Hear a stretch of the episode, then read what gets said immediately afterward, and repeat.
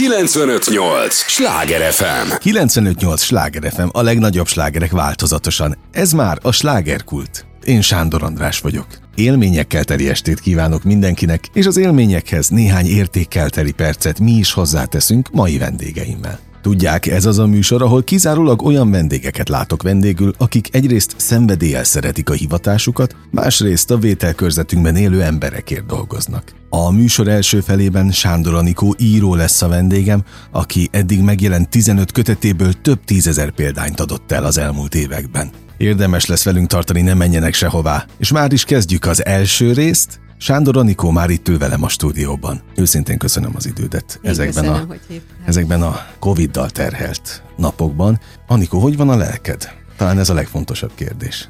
Igen, ez fontos. Hát úgy szeretném azt mondani, hogy remekül, de ez a két év, amióta a járvány tart, azért engem eléggé megviselt, szóval én egy, talán tudod rólam, hogy én egy ilyen jövőmenő, izgő, mozgó, sok programot csináló ember vagyok, viszont azt nem mondom, hogy félek a Covid-tól, nem félek tőle, hanem normális józan ésszel próbálom megúszni, hogy megbetegedjek, úgyhogy én a minimálisra redukáltam a elfoglaltságokat, tehát az a lakáson kívüli elfoglaltságokat, és azért most már nagyon unom. Időközben lett egy kutyám, meg lett egy macskám. Ez mind a Covid-nak köszönhető? Igen. Igen, hát kell, tudod, én egyedül élek, és azért kell még, még néhány élőlény az embernek a közelségébe, úgyhogy majd most azon gondolkodom éppen, hogyha hál' Istennek tényleg vége lesz már a Covid-nak, és megint ut- és nagyon sokat utazom. Akkor mi lesz az állataimmal?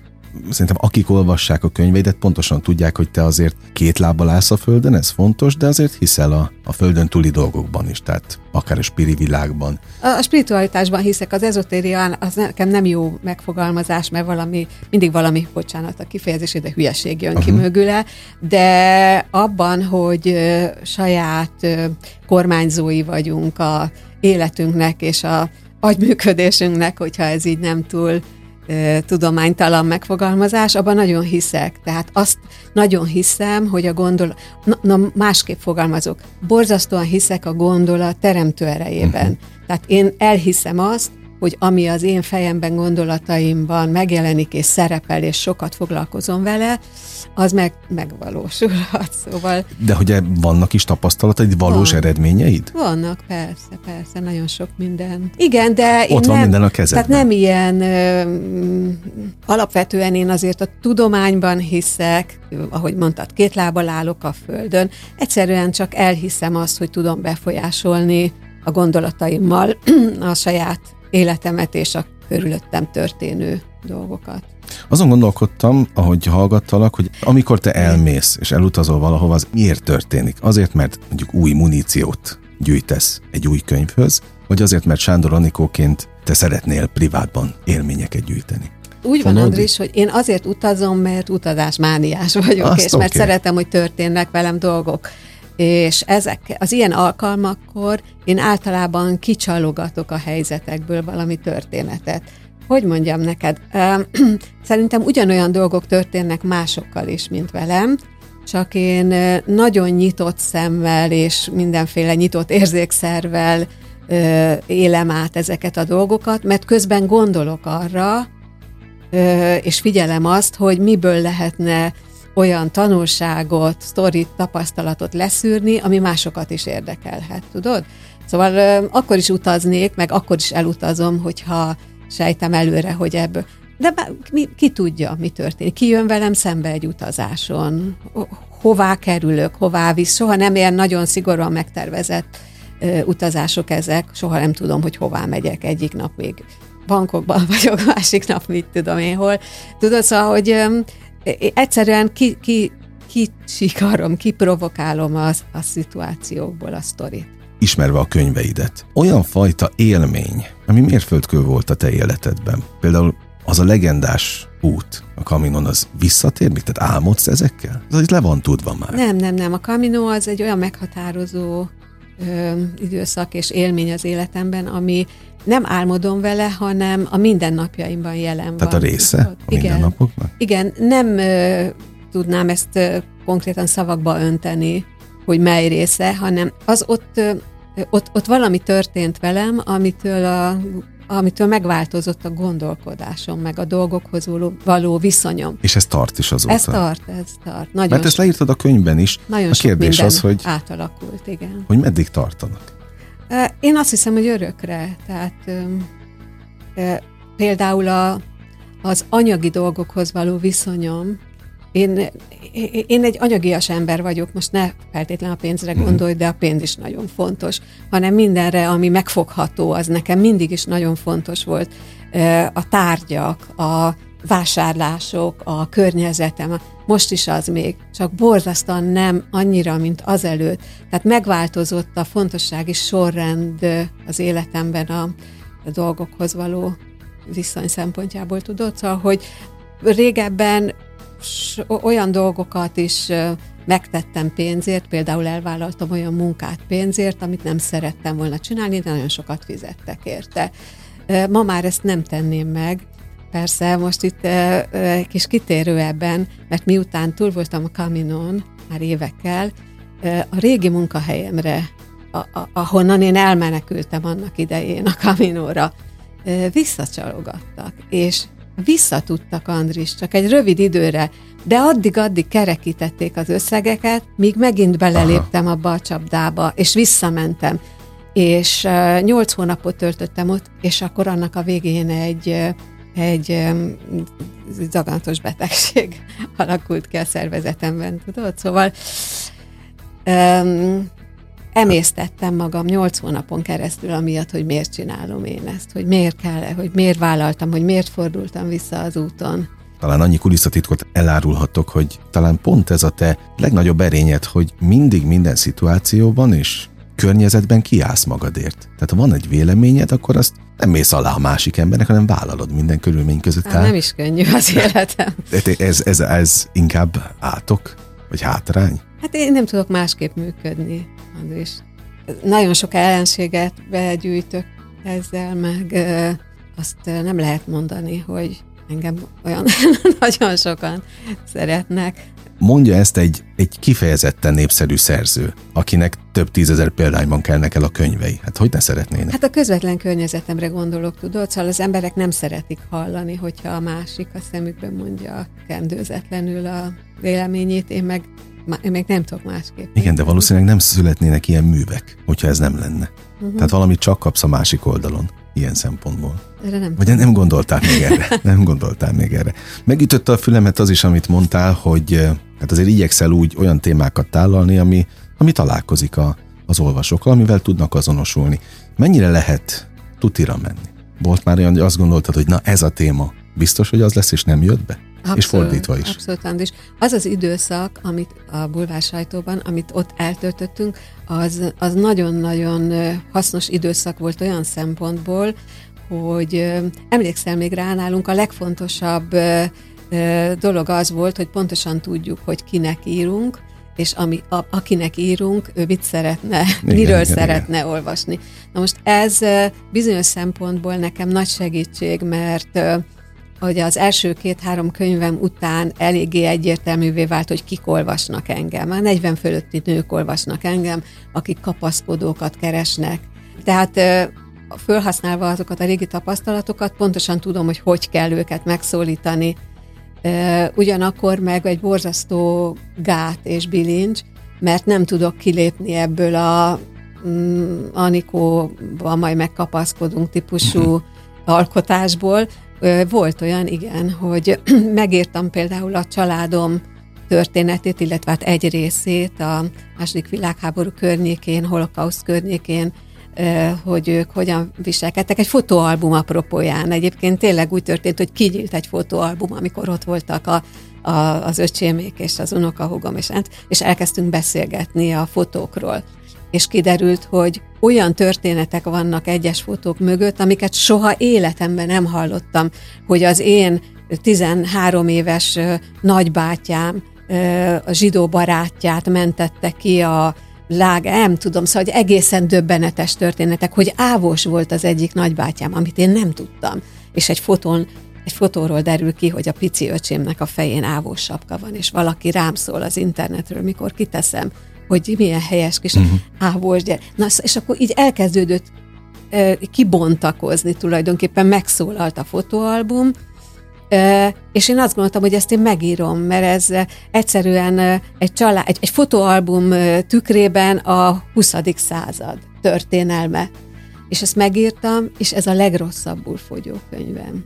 Pedig az a legfontosabb, gondolom. Hát nagyon fontos lenne, tudod? Ez a legrosszabbul fogyó könyvem, mert ebben nem lehet megkapaszkodni, ebben nincs ö, ö, ötven fölötti nő, aki szer, akiben szerelmesek lesznek a tangó fővárosában, ebben nincs Camino, aminek az út végén megkapod a választ a kérdéseidre, nincs Máriacell, ahol a, nem tudom én, a nők egymást segítve megoldják. Tehát, hogy ebben ezt egyszerűen tudomásul kellett vennem, hogy tőlem azt várják az emberek, vagy az olvasók, hogy kapaszkodott. Kapaszkodó, azt. Igen, egyébként coach lettem időközben, képzeld el, Andris, miután erre így rádöbbentem, hogy hogy tőlem segít, belém meg, bennem meg akarnak kapaszkodni. Tehát ez hozta azt, hogy... Igen, el... igen, tudok róla, hogy az lettél, azért mondtam az elején, hogy mondhatom azt, hogy író, és akkor nem kezdem el felsorolni a, az összes többit. Mert mi, történt, minden jön valamiből. Annyian kérdezt, kértek tőlem tanácsot a könyvek apropóján, hogy ő hogy csinálja,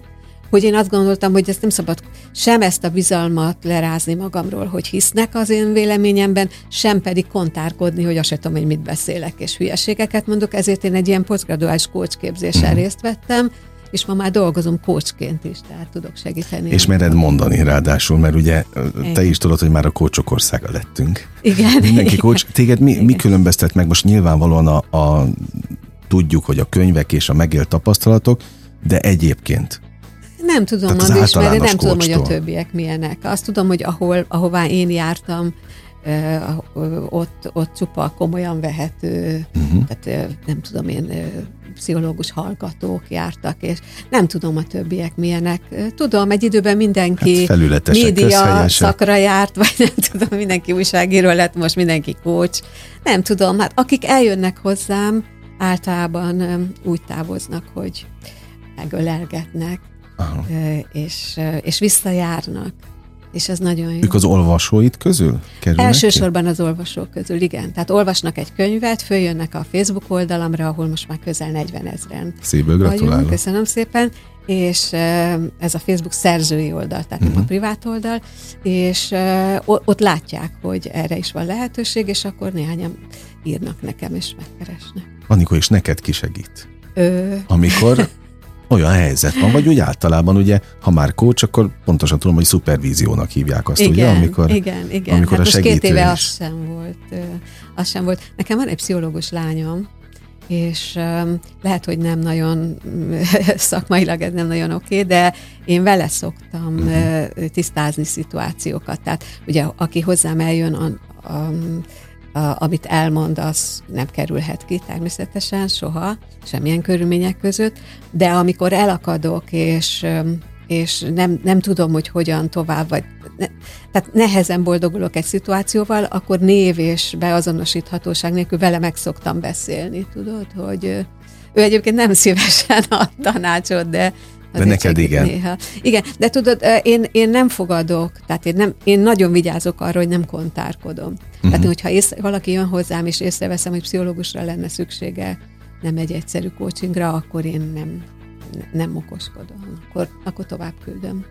kilencvenöt nyolc Sláger ef em, a legnagyobb slágerek változatosan. Ez továbbra is a Slágerkult, Sándor Anikóval beszélgetek a folytatásban is. Meg lehet-e szokni egy új könyv megjelenését? Tehát akinek ennyi könyv, tehát aki több kötetes szerző, annak okoz-e még olyan örömöt, amikor egy alkotói folyamat végén a kezébe fogja a végterméket?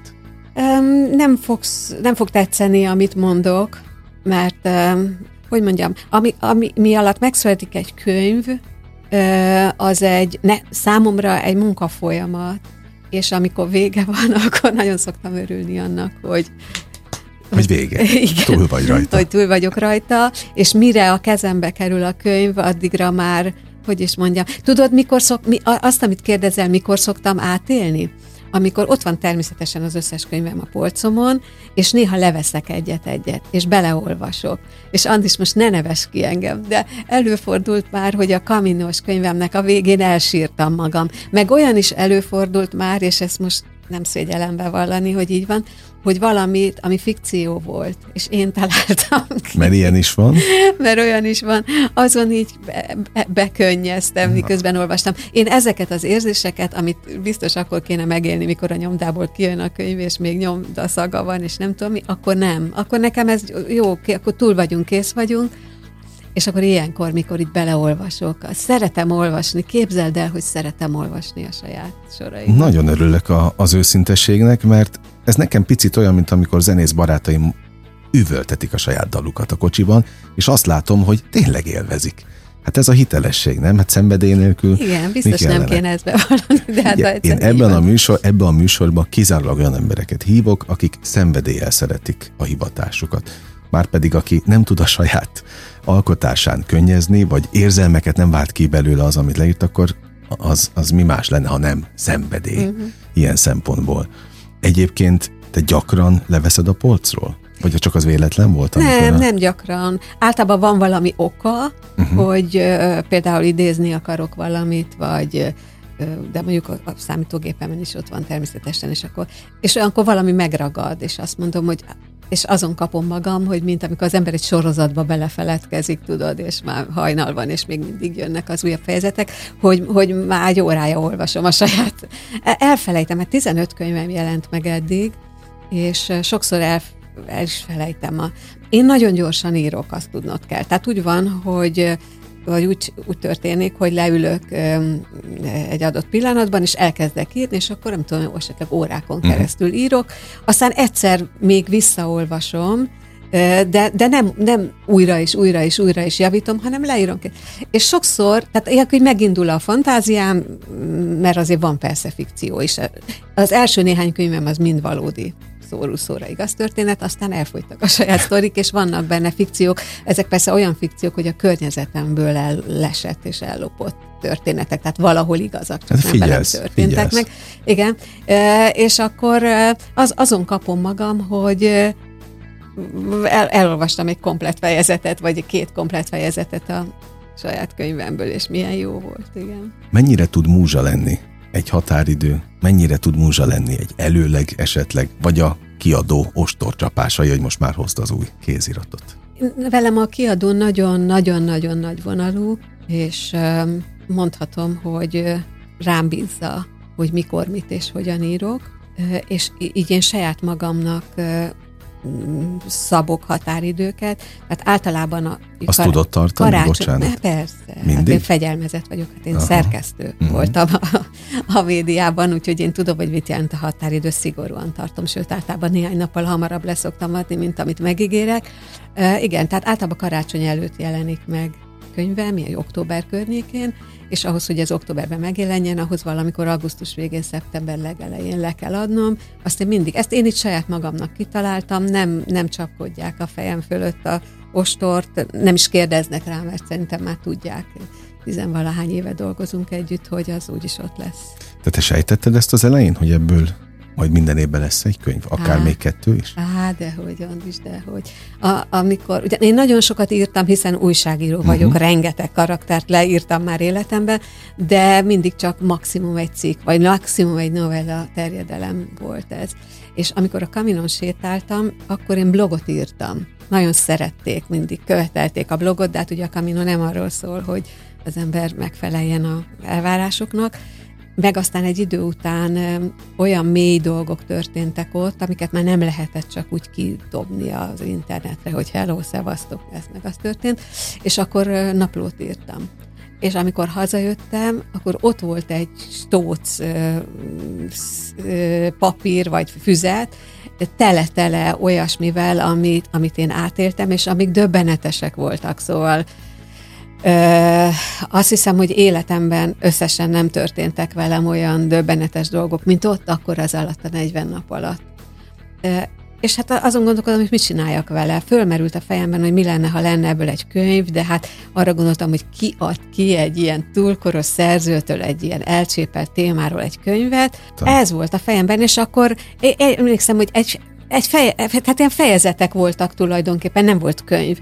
És a Facebookon kiírtam, hogy nem, nem tudtok egy kiadót, aki valaki, mindegy. És akkor valaki válaszolt, hogy itt van az iksz ipszilon, írjál neki. E, itt van a Facebookon. És akkor írtam neki, és küldtem egy fejezetet. És másnap délelőtt, képzeld el, ott volt az üzenet, hogy mikorra tudja befejezni. Ah. Na aztán ebből akkor nem lett szerződés, mert olyan, olyan durva szerződést akartak velem aláíratni, hogy azt gondoltam, hogy ha nem lesz könyv, akkor se fogom ezt aláírni, és akkor már így ezen fölbátorodva elkezdtem kiadót keresni magamnak. És akkor megtaláltam a Jaffa kiadót, akikért hálás vagyok a jó, jó sorsomnak, hogy velük összehozott a sors, mert hát tizenvalahány éven nagyon becsületesen és tisztességesen tudunk együttműködni. Az összes kéziratodat Budapesten fejezted be? Uh, igen. Azt tudom, hogy írogattál máshol is, de összességében az alkotói tevékenység itt zajlik, ahol hát, élsz. Hát ha utazom, akkor mindig velem van a laptopom, és akkor én írkálok mindenfélét, de általában itthon fejezem be, igen. igen. Mit jelent számodra Budapest? Erre vagyok kíváncsi. Budapesten Kérem. születtem, de aztán ja. általános iskolába Debrecenbe jártam, aztán laktam Karcagon, meg Hajdúböszörménybe, és tizennégy éves voltam, amikor Aha. Budapestre költöztünk. Ö, hát őszintén szólva nincs semmi ilyen emlegethető viszonyom Budapesthez. Arra emlékszem, hogy amikor tizennégy évesen ide költöztünk valahová ki a tizennyolcadik kerületbe, és a Kőbányára jártam gimnáziumba, és engem nagyon szigorúan fogtak, sehová nem engedtek. Úgyhogy amikor tizennyolc és fél évesen hirtelen itt maradtam egyedül, mert elköltöztek a, a szüleim, vagy a családom vidékre, akkor azt se tudtam, hogy nem tudtam, hogy mi, mi az a vár. Azt tudtam, hogy hol van a keleti, mert odáig ment a kilencvenötös busz, meg hol van az em ká aluljáró, meg az Asztória. Ennyit tudtam a városból. Úgyhogy úgy kezdtem a felnőtt életemet. Hogy Pestiként? Pestiként, Pesti hogy azt se tudtam, hogy hol vagyok. Igen. Na de um, aztán minden, minden mai rögzült. Napig nem tudom, ha nem, azt megkérdeznéd a szomszéd utca nevét, ahol most élek, nem tudom. Ah, sincs meg? Nem, nem, nincs. Jó, amikor elutazol valahova, akkor, akkor hogy állsz a, a honvágy kérdésével? Vagy jelenségével? Van-e egyáltalán? Honvágyam? Uh, igen, valahogy uh, igen, azt hiszem borzasztóan fontos nekem hazajönni, meg elmenni, mind a kettő nagyon Igen, fontos. Ilyen világpolgárnak Igen, de hazajönni is igen. nagyon fontos. Ö, valamikor tizenvalányivel ezelőtt, amikor Argentinában voltam egyszer négy hónapig, Buenos Airesben, akkor ott megfordult a fejemben, hogy ott maradok. El is kezdtem utána járni, hogy mi, mi, mi kéne ahhoz, hogy ott maradjak. Aztán végül pedig, pedig úgy nézett ki, hogy úgy menne. De végül mégis hazajöttem. Fontos nekem, de, de, de elmenni ugyanannyira fontos, mint hazajönni, tudod. Szóval én tangó, tangós vagy, uh-huh. tangózom, nem hivatásszerűen, hanem szenvedély, igen, és az nekem egy borzasztóan nagy segítség, hogy bárhová megyek a világon, az első dolgom az, hogy az interneten megnézem, hogy hol van tangó. Aha. Elmegyek mindjárt, ha lehet, ha nem vagyok ájultan fáradt első este egy ilyen tangós rendezvényre, milongára, úgy hívják, és ott azonnal lesznek barátaim, akiknek bemutatkozom, fölkérnek, táncolok, és nekem már másnap olyan gágyaim vannak, olyan idegenvezetőim, amilyenek senkinek Aha. a világon, tudod? Azonnal meghívnak másik, másik milongára, privát rendezvényekre, elkalauzolnak, szóval ez borzasztóan nagy, nagy, nagy segítség ez a tangó. Mikor tangóztál utoljára? Hát két éve, képzeld. Jó, illetve nem, mert a elmúlt évben a születésnapomon, képzeld el, hogy egyszer csak csöngettek, és ott állt az ajtóban az egyik leges-leges legjobb magyar tangótáncos fiú, és azt mondta, hogy boldog születésnapot, szabad egy táncra, és tangóztunk egyet maszkban ott az én lakásomban. Éppen indultam valahová, én már majdnem, kap, majdnem fölöltözve. Igen, akkor tangoztam utoljára, azt megelőzően két éve. Jó, de kellenek az ilyen apró, Jaj, hát apró ez rövök. Annyira Szeghalmi Endrének hívják a fiút, és annyira olyan gyönyörű születésnapi ajándék volt, gondolj bele. De most, most semmi nem történik, nagyon elegem van ebből a pandémiás izéből. Vesem. Mikor olvastál utoljára igazán jó könyvet mástól? E, rendszeresen olvasok. Murakamit olvastam utoljára, és most többet fogok, mert nagyon, nagyon tetszett. Tehát ez legalább akkora élményt adott neked, mint amikor te adsz egy élményt az olvasónak. kicsit, kicsit jobb volt, okay. mint én. Hát, ezt te mondod, ezt te mondod, nem én.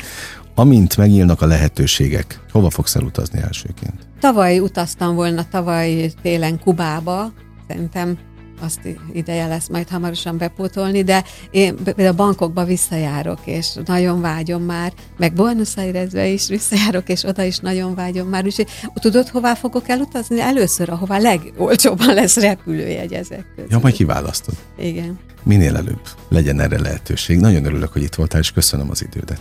Én köszönöm, hogy hívtál, András. kilencvenöt nyolc Sláger ef em